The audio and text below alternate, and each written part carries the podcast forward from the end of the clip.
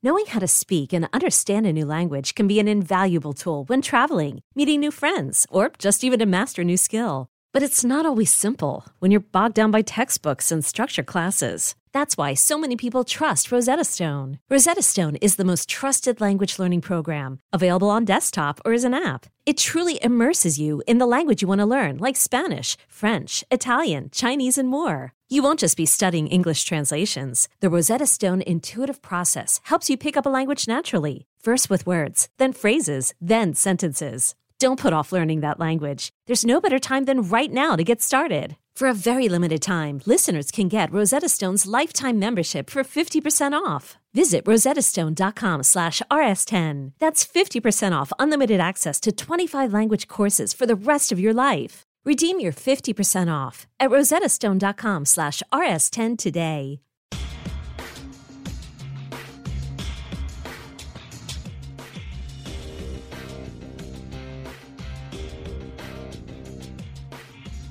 Hello and welcome to the Sidebar presented by True Crime Daily, taking you inside the courtrooms of high profile and notorious cases from across the country. I'm your host, Joshua Ritter. I'm a criminal defense lawyer based in Los Angeles and previously an LA County prosecutor for nearly a decade. You can find me on Instagram and Twitter at Joshua Ritter ESQ. And please check out my website, joshuaritter.com. We are recording this on Friday, May 19th, 2023. In this week's episode, jury deliberations begin in the retrial of actor Danny Masterson as the actor again faces three counts of forcible rape from three different accusers. Also, we have a surprising update, or not, depending on who you ask, in the University of Idaho slayings as suspect Bryan Kohberger has been indicted by a grand jury on four counts of murder weeks ahead of a scheduled preliminary hearing. But first, we go to the conviction of Lori Vallow, who has been found guilty on all counts in a case that captivated the nation. Today, we are joined by Bob Motta, a criminal defense attorney, legal analyst, and a host of the true crime podcast, Defense Diaries. Bob, welcome. Thanks, Josh. I'm super excited to be here with you, man. We are excited to have you. Uh, we know that you follow these cases closely with your own podcasts. Uh, I know you do a lot of commentary on TV and with your experience. And so I want to hear a little bit about that. Before we jump in, tell us a little bit about your background and your current practice. Uh, so, yeah, I'm a long-time, 20 plus year criminal defense trial attorney. Uh, I actually have a practice with my wife. Uh, it took some getting used to, but we, we've done it and done it pretty well for a long time. Uh, a couple years ago, uh, I had been telling my wife, I'm like, look, I'm getting a little bit burnt uh, because as you know, Josh, it's a tough business. Um, yeah. You know, it really takes a lot out of you in terms of the weight that we carry, in terms of what we do for a living. Yeah. Um, when I, I, said, look, I, I want to, you know, I've been tinkering with this idea of doing a podcast, and um, she was kind enough to give me the the wide berth to let me do it and kind of carry carry the firm while I told her I was going to go all in on this thing. So she's she's the real hero of the story in my world um, because she gave me the opportunity to do it. And, you know, I took the bull by the horns. And I, I had great source material because back in like 78 through 80, my father had represented serial killer John Wayne Gacy. for my 21st oh, wow. birthday, he'd given me all of his taped interviews with Gacy, which I held on to for 30 years, didn't do anything with them. And Gacy had waived privilege all the way back then. That was how he expected Sam Amirante and my father to get paid for the for the job. And you know, I just sat on them, sat on them, sat on them, and then at some point I reached out to a documentarian, Joe Berlinger, and I'm like, hey, you know, uh, your Bundy tapes thing just dropped. I just wanted to let you know I had some source material you might be interested in. That went on negotiation wise for nine months. I could get something done, and that like really pushed me over the edge to do the pod. And I'm so glad that I did because it's just a, it's it's a like in, in my estimation obviously i'm biased but it's like we think we put together a masterpiece and it's really not about gacy it's really about the victims it's about the investigation it's about the arrest and the trial. So we tried not to focus on everything that's been been said and done about uh, that guy for all these yeah. years. We want to focus on the things that haven't been like the victims um, wow. and just the arrest. And you know and then we we play the the taped interviews with my father and that was and I know we're going to touch upon this a little bit later in terms of there, you know, not being a insanity defense available in Idaho. Well, there was and there is in Illinois, and that was an insanity defense case. So hearing my father spar with Gacy pre-trial, trying to prepare him for that, is fascinating stuff. So wow. that was really what got me into it, and, and it's kind of taken off from there. That's I did not know that. That is fascinating. Uh, I'm definitely going to check that out because you do not. You may get access to certain things when putting on a documentary, but you to get the the tapes between the defendant and his lawyer, I can only imagine the kind of stuff that you find out in that. Wow, and, fascinating. Yeah, you, you, you never hear that side of it. You know, no, like that, that's the thing. Like for that, you know, because typically there's privilege. You know, and, and even though he wasn't my client, I wasn't going to jam my father up by, right. by, you know, putting these tapes out there had Gacy not waived. But you know, uh, yeah, they're they're really interesting, man. I, I think. Wow. Well, we will we will definitely uh, check those out. Um, all right, well, let's jump into these cases. I want to hear what your your thoughts on these things. Let's go to Boise, Idaho, where a jury has convicted Lori Vallow on all counts. After five weeks of testimony, the jury of seven men and five women reached their verdict after just six hours of deliberation.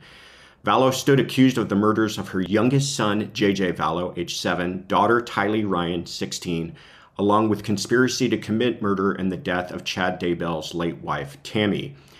Daybell was Vallow's fifth husband. The children were last seen alive in September of 2019 before they were ultimately found dead in June of 2020 on the Idaho property of Daybell. The case made national headlines, even becoming the subject of a Netflix documentary, due in part to the extremist religious beliefs shared by Vallow and Daybell. The state pres- uh, presented, pardon me, nearly 60 witnesses, including members of Vallow's own family, to testify against her. Meanwhile, the defense did not present any witnesses or evidence on her behalf, insisting instead that the state had not met their burden to convict their client. In closing arguments, prosecutors alleged that Vallow's supposed religious beliefs were merely a ration- rationalization, pardon me, for her actions, citing her motives as money, sex, and power. Vallow was convicted on two counts of murder, three counts of conspiracy related to the deaths of her children and Tammy Daybell, as well as grand theft for allegedly collecting payments on the children's behalf after their deaths. Vallow now faces a life sentence for these convictions. Her sentencing hearing is scheduled to be held in three months. Bob, I know you followed this closely. Um, I know you were giving some commentary on this. Were you at all surprised by this verdict? No, not at all. Um, yeah and Joshua, man, I rabbit holed that case harder than anything that, I, like, from a lawyer's perspective, I just thought it was the most fascinating case for a lot of different reasons. You know, it, ultimately, the way that I felt, and we ended up, we have a side pod under the Defense Diaries thing that we call the docket, and I actually brought my wife in, and we we did 12 episodes so we were taking like the the audio from each witness that we felt was pertinent and germane that weren't like foundational witnesses. And we would and we were analyzing it from the defense wow. side of it. And it was a massive project but it was like so like i was so enthralled with the case. Obviously it's a horrific case. Obviously it's devastating the fact that we had these three wonderful people that were killed. And, and you know we can't forget about charles either. I mean he obviously wasn't char- charged in that case because it was an arizona case but I, I wasn't. You, you know, ultimately, and I said early in our pod that I had no doubt they were going to convict her based on two things, and I, I didn't think they would ever be able to prove factually with evidence the the first degree murder charges. I just didn't think they'd be able to get there, and and what what shocked me was a little bit was the speed of the verdict. I, I had yeah. always said that because Allison and I, I'm not going to get in the weeds in it here, but we get into the weeds it pretty heavy in, in our little docket episode. In terms of the instruction for it, and I know that, that that our listeners and our viewers get bored by jury instructions, but you and I both know how absolutely critical those are. Those are the, the guide map for the jury when they go back in that deliberation room. It's their instruction booklet on what sure. they're supposed to do and how they come to their, you know, their decision. And that that that jury instruction pertaining to the conspiracy and the way that they basically joined the murder charge with the grand theft charge in one instruction was like we spent like a half an hour trying to get like our listeners to understand the difficulty so like going into the deliberations i thought it would take a while and i thought there would be a couple of questions i always thought they were coming back with guilty on all counts but not because of the evidence itself. I thought that the totality of the story and the fact that the way that the kids were, were discovered and the, and the desecration to the bodies, combined with the fact that Lori just didn't appear to care at all, that that was enough for the jury to say, you know what, once we hear it all, like there's there's no other option here other than to find her guilty for everything because yeah. she is. So no, yeah. like that was a long explanation for a short answer, which is no, I would not surprise. no, but I agree with you. I I I was not surprised again with the outcome, but it did seem to come back very quickly. And I'm not trying to say that the jurors didn't do their work, but when you've got five weeks of testimony, nearly 60 witnesses, you expect them to to kind of be back there for a while to just kind of review some of this stuff amongst themselves. But I, I think what it shows is that they were just, like you said, so disgusted by what had taken place and over the course of that five weeks just slowly began to become convinced that by the time they get back to the jury room it sounds like it was just a matter of picking a four person and filling out some paperwork because that is a very quick verdict you know we saw a quick verdict in alec Murdaugh in his case and i think people thought that's how things work and no it's not no. Uh, in, in a lot of these cases even when it, the evidence appears to be very compelling people they just take a while because they know the the gravity of all of it. I, one thing though that did surprise me uh, was the Tammy Daybell conviction because I just felt that of of the evidence that connected her to that murder, even under a conspiracy charge, it just seemed a little more tenuous and maybe a, a bridge too far. Obviously, not for the jurors. What were your thoughts on that? I agree completely. I thought if there was there was one potential charge that they could have they could have gone not guilty on, it was that one. Just because I mean it, that was the one we knew that she was definitively out of state. She was in Hawaii, you know, when that thing went down. So you know, in terms of them being able to make that connection, and and I just and I've I've watched a couple of interviews with a couple of the jurors, and I think ultimately because I was having a hard time, as compelling as the state's case was, and they really got into the weeds with the LDS and how the offshoot of the, the cult had like really kind of taken on a life of its own. But like when they they ultimately like they never really got the evidence that that showed that she was in agreement. I mean, it was a lot of circumstantial yeah. stuff, you know. So like but that, that's why I was saying I knew they were going to land on on guilty on all counts because just of the the totality of the circumstances. But I agree completely as far as the Tammy murder went. You know, they just didn't really have the evidence. They never really provided it. But uh, again, it was just I, I think that the jury ultimately landed on the fact that she was evil. you yeah. know, like that. They, yeah. they, they convicted her because they felt she was evil and you know, I, I, think that that's what what led them. And, and look, I, have been doing this a long time, and and sometimes, you know, even when the state can't necessarily meet the burden on its face, like when you look at it piece by piece and element by element, you know, you'll get a, a compelling narrative by a by a state, and then you get an incredibly hateable defendant. They're going down, and I think yeah. that's exactly what happened here. Yeah, it's hard for twelve people to give a pass to someone who within weeks of their children disappearing that we now know they're dead she's sunbathing in Hawaii with her new husband that married. that kind of behavior married that kind of behavior is so just shocking and appalling that jurors are not going to have a hard time kind of connecting dots even where they they might be a little tenuous and again i'm not trying to say they didn't follow the law i think the evidence was there it's just i think seeing that quick uh, conviction that had to have played a role, the emotions of all of it. 100%. I want to turn to it for a second to talk about the, the defense here. And I want to know your opinion on wh- how they did. If you think they could have done more, are they did they do the best with what they had? And then, if you can, um, you know, I know I'm giving you a lot here, but if you can work in the idea of this whole insanity defense not being available in Idaho, and you know, what were they kind of hamstrung to some extent because of that? Well, so I love that question and I love all the tangents of it. So thanks for asking. Man, you know, so Alice and I, obviously being my wife and my partner, both being defense attorneys, we were super critical of what was going on with the defense. Now, granted, these guys were not originally uh, the trial lawyers that were handling the case. They came into it later. Um, it was a speedy trial demand. And as you know, that puts people off in terms of both sides trying to prepare for a trial, especially with this many moving parts. You know, yeah. and, and ultimately, and, and I'm sure your viewers understand the fact that there there typically are no surprises in terms of what's coming in in terms of evidence. You know, the defense knew they knew that they had the DNA, that they had the hair that was found on the on the duct tape that was found on JJ's body. Like that was not a surprise. It was a surprise to me you know, in terms of when they, I'm like, oh my God, they actually do have some DNA evidence, which I thought was powerful, you know, in, in the sense that the defense did nothing to counter. Yeah. Nothing. Yeah. Like, you know, like I, anytime I have a case where I've got DNA involved, the, the primary purpose, because I, my general feeling is that experts will typically X each other out in terms of the jury. You know, you're going to have the state's experts say what they need to say in terms of the state's case in chief and then our expert will say what they need to say and what they're paid to say in terms of not not saying that they'll lie, but you know we're we're always looking for experts that are seeing it through our eyes, right? So we'll put them on it, and ultimately they're going to X each other out. So what we typically hire, especially somebody like like a DNA expert, I hire them to ask them, what do I ask on cross examination?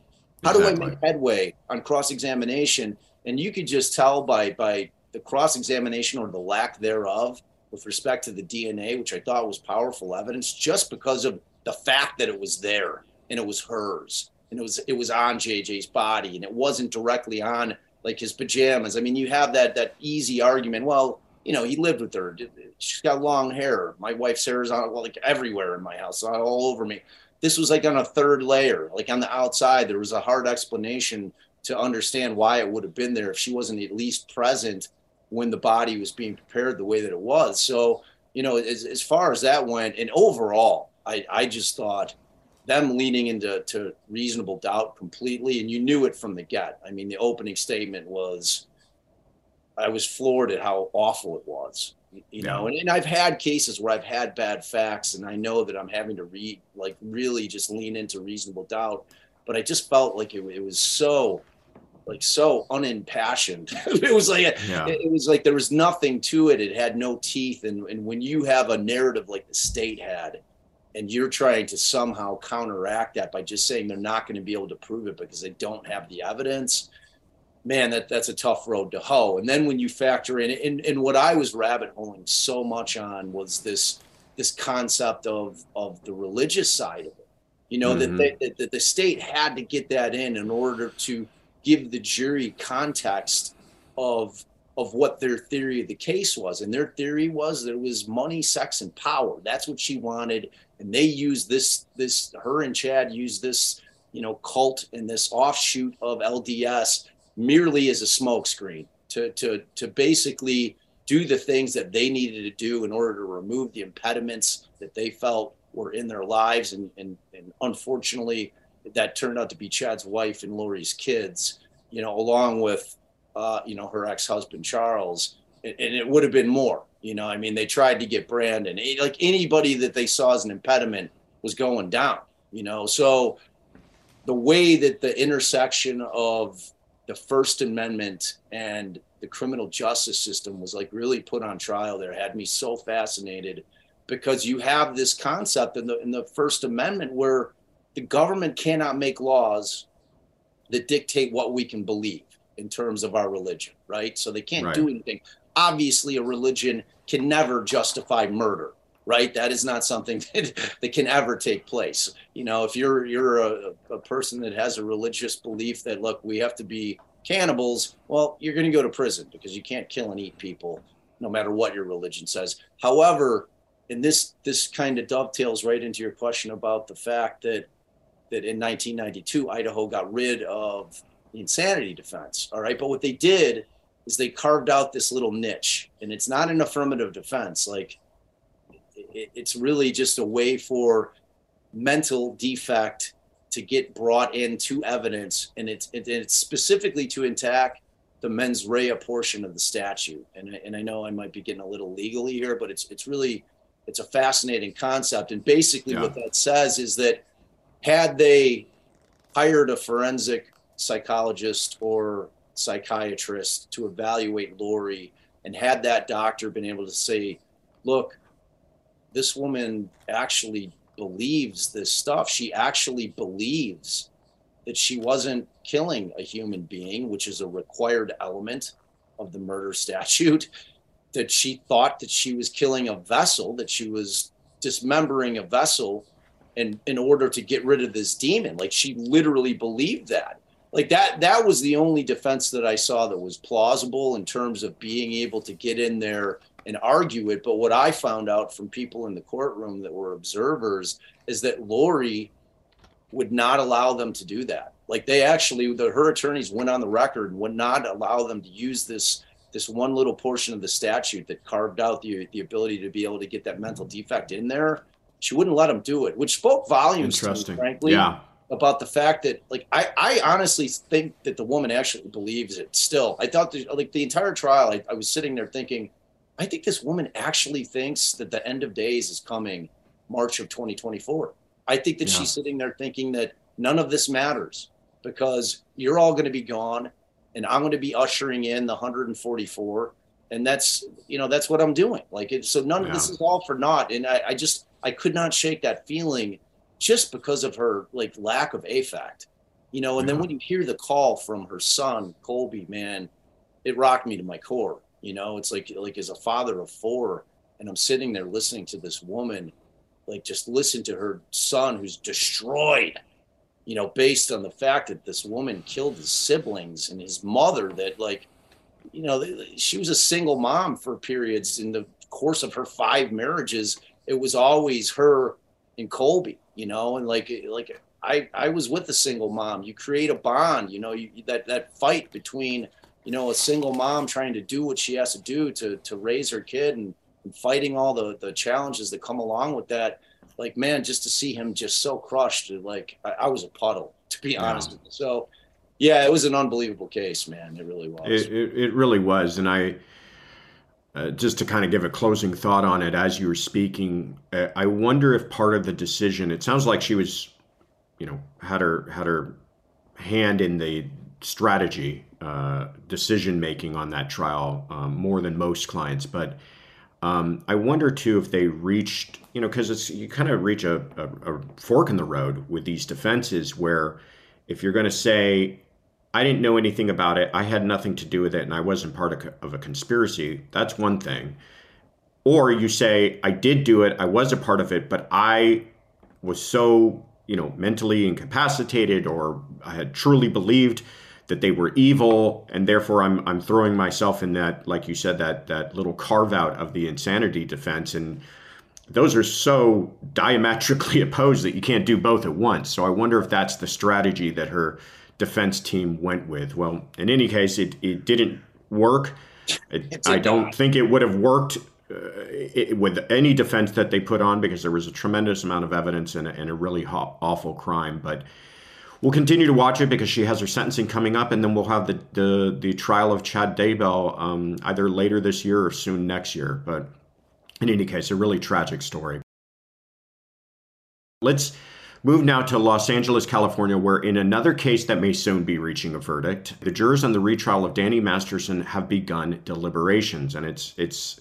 Well, this is another one of those situations where we, we record these podcasts on Fridays, and it always seems like if a jury's out, and it's a Friday. They they come back with a, a, a, verdict later that day, and by the time we we release the podcast, we're a little late to the show. So we'll so see true. if that happens so here. True. We know it um, as trial lawyers, it happens. Like I hate when a juror like when a jury's deliberating on a Friday. You know, especially like like if they go to deliberations on Friday, because your yeah. fear is if it's been a, a two, three, four week trial, that they're gonna be like, man, we are not doing this over a weekend. You know, we, right. not coming back. You know, like we're that's done. Here for yeah. both sides, but yeah. Yeah. Well, we'll see. Uh, the actor faces three counts of rape from three different accusers, with the alleged incidents taking place between 2001 and 2003. Scientology, in this case, has played a pivotal theme, with some of Masterson's accusers alleging that they were intimidated by church officials from bringing their allegations to light sooner. Masterson's first case resulted in a mistrial in November of last year with the jury deadlocked, but favoring acquittal on all counts. Masterson's defense has made multiple attempts to have the case dismissed, and bolstered their case on the actor's behalf with the addition of defense counsel Shawn Holley, who first came on the scene as part of the notorious O.J. Simpson Dream Team. Meanwhile, the prosecution was allowed additional tools to aid in their case this time around, with the judge ruling that prosecutors could directly address allegations that the actor drugged the accusers pr- prior to the assaults.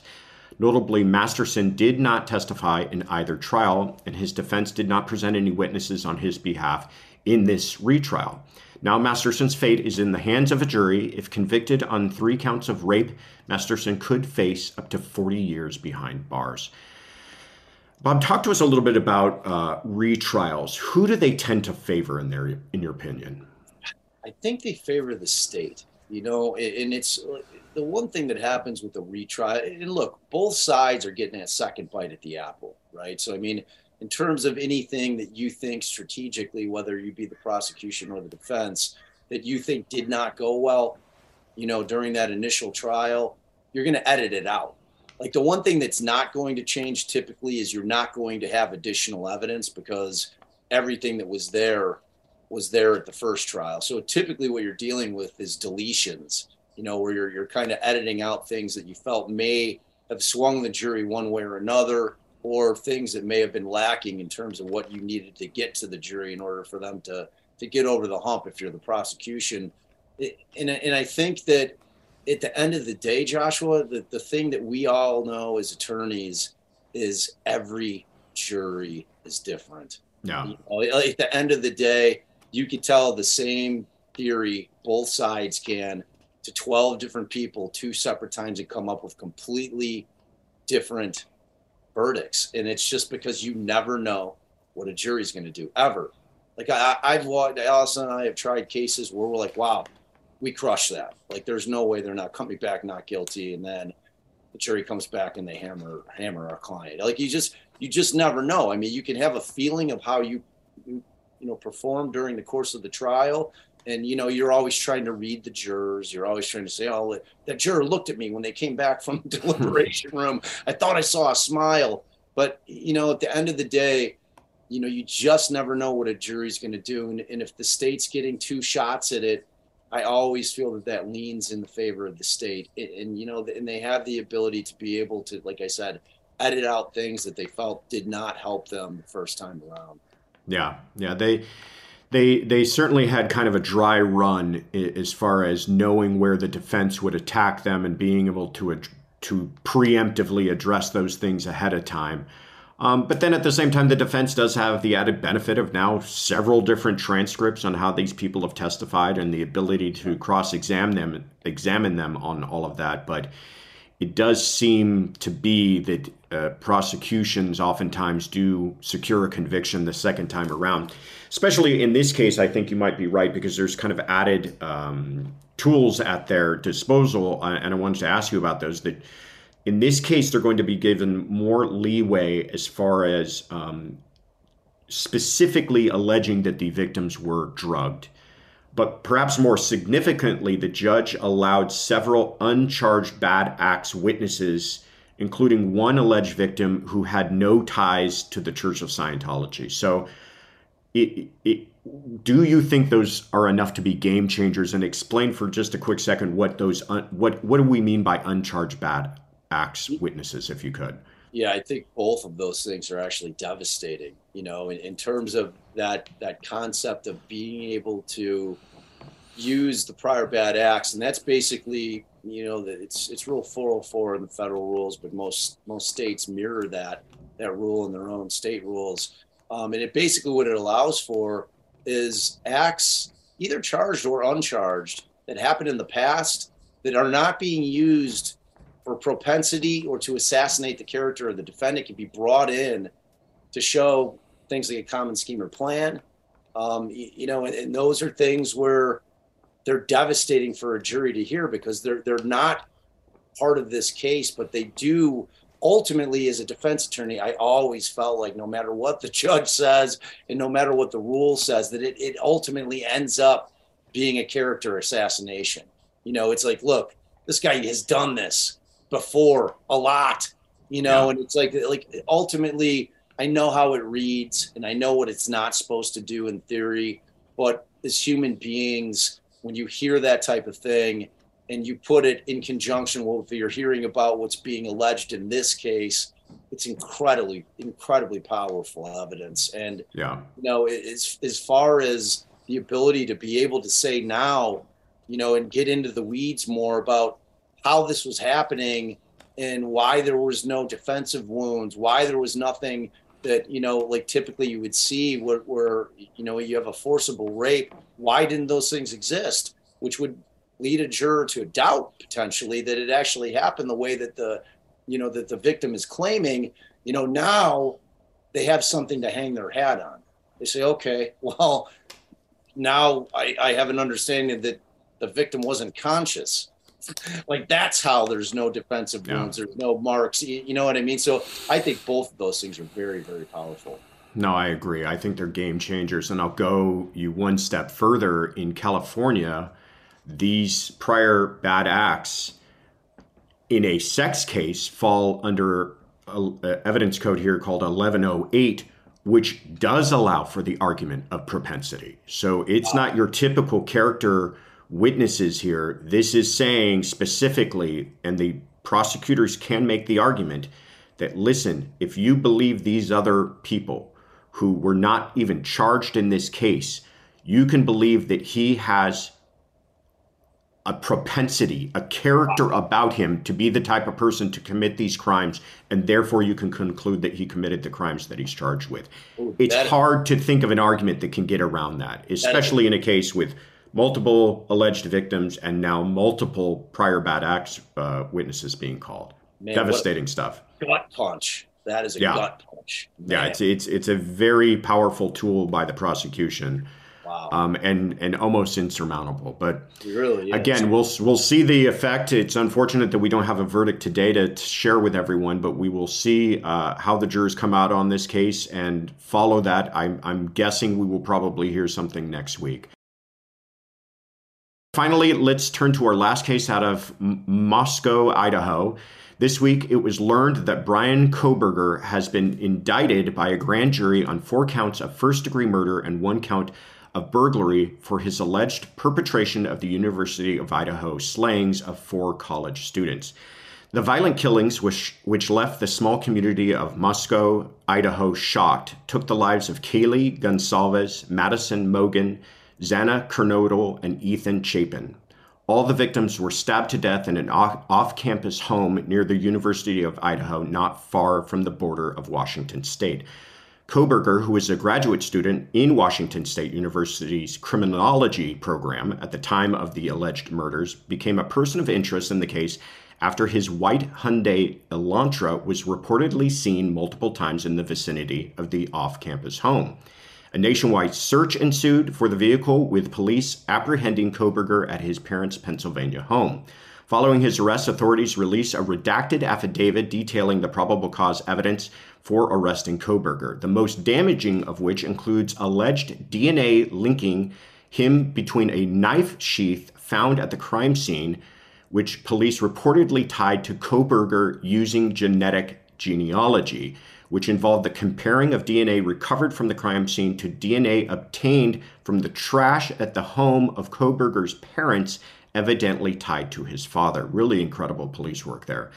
A preliminary hearing for the charges was scheduled for June 26 of this year. However, prosecutors have opted to bypass that step by indicting Kohberger via grand jury. Bryan Kohberger faces arraignment on May 22nd and is expected to enter a plea in the charges. Uh, Bob, was this development as far as the grand jury shocking to you? And if not, why not? No, not at all. I, like I have proof positive, like on my TikTok and my Twitter. I was saying months ago that I would be shocked if they didn't go to a grand jury. Yeah. You know, from the defense side of it, you know, but but the reality is like when the case broke, I started digging into, you know, their criminal rules out there and and and I was also seeing that basically they never go to a grand jury in Idaho. It's like 97% are done by preliminary hearing. So I, I, knew it was kind of a rare occurrence for them to convene one. So like that was the only thing that I was kind of contemplating. And, and you know, and they have a, a, part of their criminal rules out there is they have what, what's kind of called a, a preliminary hearing speedy statute where they had to come within 14 days with the preliminary hearing. Yeah. Unless Kohberger and his his defense team waived it, which they did, which is how it got kicked out so long. You, you know, the only thing that kind of surprised me is that the defense agreed to kick that preliminary hearing out so long. You know, because the advantage for the state is that it's done in secret. That being a grand jury, it's not like like preliminary hearing. That would have been a mini trial. Like, and, and as us as trial observers, we all wanted to see it because it was, it's just one of those cases that garnered so much attention across the nation, really across the world, that we all want more. Like, you know, like I mean, yeah. the online community, social media exploded with that case in a in a reckless way in a lot of ways. Um, you know, I, I like I, I, was worried about what was going on in in a lot of senses in terms of innocent people being pointed the finger at and you know being blamed and you know like in people buying it and people running with it. I think there was an actual lawsuit by a professor who was some TikToker had said you know that this woman had done it and through like the reading of tarot cards and like the professor actually sued that TikToker. It, it was reckless, like the stuff that yeah. was going on. So like I'm taking that into consideration of what went on with respect to the, the dissemination of, of information and, and a lot of incorrect factual information. Like I, my podcast, we did I did not report on that case at all until aside from the initial story, you know, that these these beautiful kids had been their lives had been robbed from them. But beyond that, I, we refused to deal with it until they made an arrest because I wasn't going to engage in the speculation. So the reason that I'm bringing that up, I, I, think that that played a part in the decision to go to a grand jury. Now we know that the gag order is in place, but we also know that the the just the magnitude. Like I hadn't seen media on a case like this, and we've seen some big ones, but I hadn't seen it like this since like OJ. Yeah.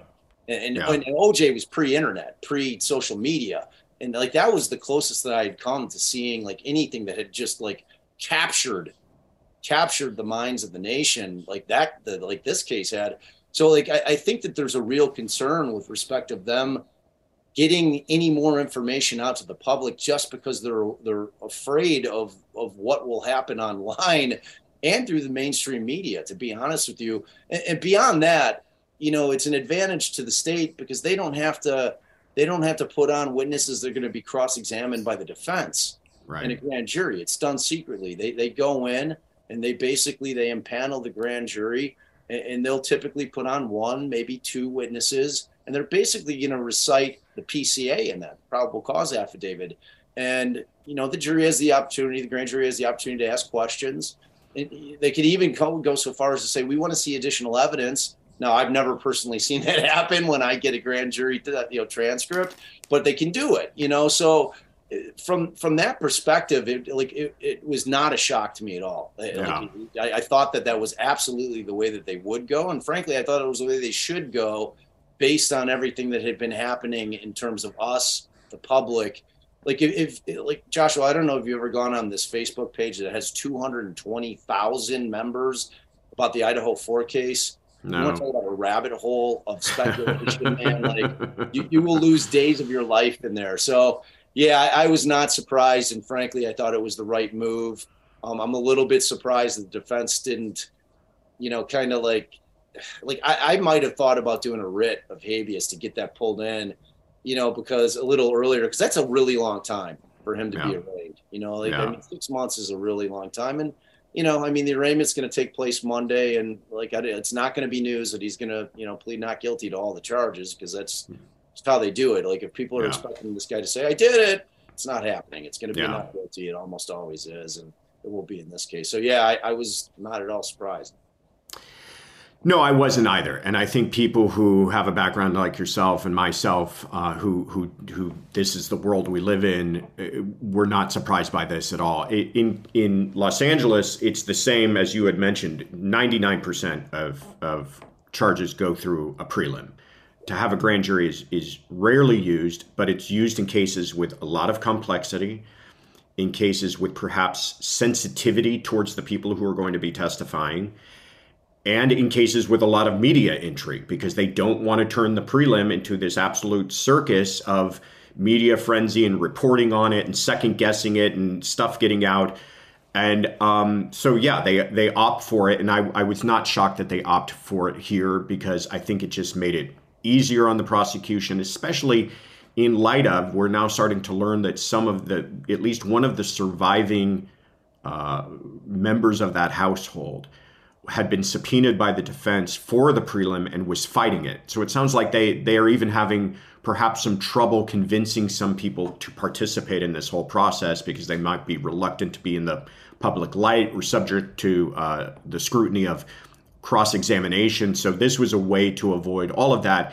And now it, it just further puts the defense, I think, behind the eight ball because they don't have the opportunity to cross examine people and kind of confine them to a very specific narrative of what they testified to, and they are just going off of those transcripts without the benefit of seeing how these people testified in court. So it's not shocking at all. And just so that listeners understand, too, this isn't somehow unfair on the part of the prosecution. It's a probable cause hearing, just like a preliminary hearing. It's just exactly. it's a different way of doing it, but it, but it still has to be determined that there's enough evidence below, far below the standard of beyond a reasonable doubt, but enough evidence to hold that person to answer for trial, which is exactly what's going to take place here. Um, one more thing that you mentioned um, a lot of people have been critical of the defense having put the prelim over for such a long period of time. That you, are right. Uh, uh, the the clock is always controlled by the defense, so they to some extent can put some pressure on the prosecution to get things going quickly. And sometimes there's a strategy behind let's get it, let's push the prosecution. I don't think they're ready. I don't think they've got their ducks in a row. Perhaps they don't even have lab results on some things that they need. And let's see if we can't get this to prelim quickly and take advantage of all of that. I think the reason why they did it here, and it wasn't as bothersome to me, is I believe, and that's the question I have for you, is he's going to be looking at the death penalty. I mean, a case like this, putting your politics aside, is the poster child example of what you would use the death penalty for for this kind of innocent victims, brutal killing, multiple murders, all of that involved. Um, and I think the pro- the defense is realizing that, and I think they thought we are going to take our sweet time to make sure we mount as much of a defense as we possibly can on any part of this. And if that means putting his prelim off for a period of time for us to review this data dump of information we're going to get from the prosecution, let's go ahead and do that. Now, doesn't really matter end of the day because they did it through grand jury anyways, but that to me was their thinking behind it. But do you do you think this will end up being a death penalty case and if it does how do you think that affects the defense's posture and the way they approach it i absolutely think it's going to be a death penalty case i, I think that that this case actually was the impetus of them bringing back the firing squad in Idaho. Now, that's not the first choice. Basically, he can be put in front of a firing squad if they are not able to uh, collect the, the, the cocktail for the lethal injection, which frankly is in, in low supply. So, I mean, there, there's a chance that, I mean, they go old school, and if this if he's found guilty, that he's going to be standing in front of a firing squad, which is kind of mind blowing when you think of it. Um, yeah. So a way to get put down, but um, yeah, no, I, I, agree completely, Joshua. I think that that you know that mindset, and you know, and and I tried a quadruple homicide that had spanned five years. There was a child victim, just a devastating case, and you know, I was the same thing was happening with us, but it, it wasn't so much the waiving of the preliminary hearing because they didn't have a statute in Omaha, Nebraska, that was that, that, that 14 day like kind of trigger, you know, where if you don't get it done, you've got serious problems in terms of keeping this guy in custody, you know, but ultimately our concern was do we want to do a speedy trial demand because which still exists for for the Idaho 4 case. I mean, they waived the preliminary hearing as far as I know, they still have the ability to be able to do a speedy demand, which they're never going to do. And it's Dude. it's like you're talking about. I mean, not to, not to interrupt you, but you're right. At this arraignment, it, they'll they'll be set on another clock. So if they wanted to, they could say we want our trial as soon as possible. But exactly. I agree with you. I think they're probably going to put the trial off for some period of time, anyways. Yeah, no, no way they're going to go on a speedy demand. You know, and it, it's like you have that situation where, because you know, like a massive amount of the investigation takes place post arrest it's like like you said, they did amazing police work when that when that PCA dropped, and I had been looking at the Delphi PCA, which you know was revolving around Abby and Libby over in Delphi, Indiana, which is a very big case for the true crime world. You know, we all want justice for those girls. And when that PCA dropped, I was like, ooh, I'm worried. I'm worried about the strength of the case here. And then after the defendant in the Idaho 4 cases is picked up and arrested and that PCA was released, I was like, wow. It's like yeah. you see the disparity and the power of the PCA and the police work that was done in in just in the face of like the entire country yeah. really just spitting all over law enforcement saying that they were incompetent. I mean you had the, the parents of some of the victims attacking them and they just behind that curtain they were able to maintain. They knew what they were doing. They knew they were closing in and to like imagine how difficult that must have been for law enforcement to be knowing how close they were to capturing who they believe did it and not saying anything. You know, like no, I, I, I, was so impressed by the the way that the entire I, thing. I I completely agree with you, and I'm so glad you brought that up. It, it was so. Uh, uh, it put a smile on my face, and I, because I imagine what those detectives were going through because they were they were really getting raked over the coals for what are they doing? Why haven't they arrested anyone? Why don't they have any leads? Maybe they're not up to task here. Maybe it's too small of a town to handle this. They should bring in reinforcements. And then they drop that affidavit, and you're like, wow, they Ooh. did some next level police work here, and they'd been great. working on it for some period of time.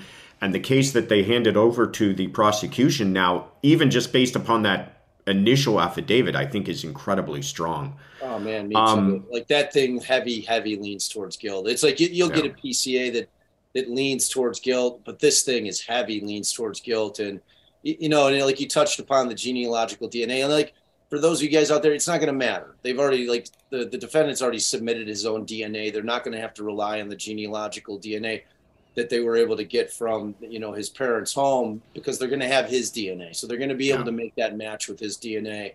So like you know like the but but for what they needed at that point, it was brilliant police work. You know, and yeah. it was like it was multi jurisdictional. You know, this was you had so many states involved. You had Washington, you had Idaho, you had Pennsylvania. You know, you had Colorado because they had driven through. You had Indiana pulling them over two times on the way. You know, I mean, there was so much behind the scenes police work that went on with that thing that I, I was I was really impressed like the whole way through.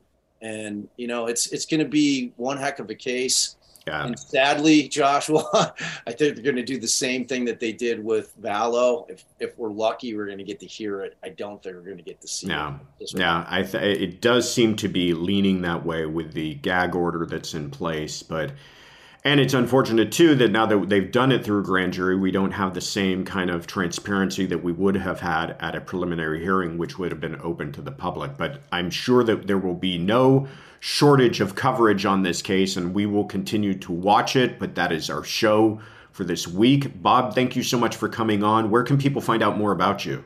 It was an absolute pleasure. In terms of the podcast, we're on every platform Apple, Spotify, wherever you get your pods. Uh, our I'm on all socials as well, and it's all under Defense Diaries. Defense Diaries is is the podcast. Uh, like I said, we have a serialized long form for people that like deep dives, and we've also got the docket where we handle all the current and breaking news stuff. And uh, we think we do a pretty good job. So we'd love if you guys check this out. So I really appreciate the opportunity to be here, and I had a blast doing it. Uh, we had a blast having you. Thank you, and we will definitely post the links to your your show in the notes of this um, podcast. I'm your host, Josh Ritter. You can find me on Instagram and Twitter at Joshua Ritter ESQ, and please check out joshuaritter.com. You can find our sidebar episodes wherever you get your podcasts, and we want to hear from you. If you've got questions or comments you'd like us to address, tweet us your questions with the hashtag TCD Sidebar. And thank you for joining us at the True Crime Daily Sidebar.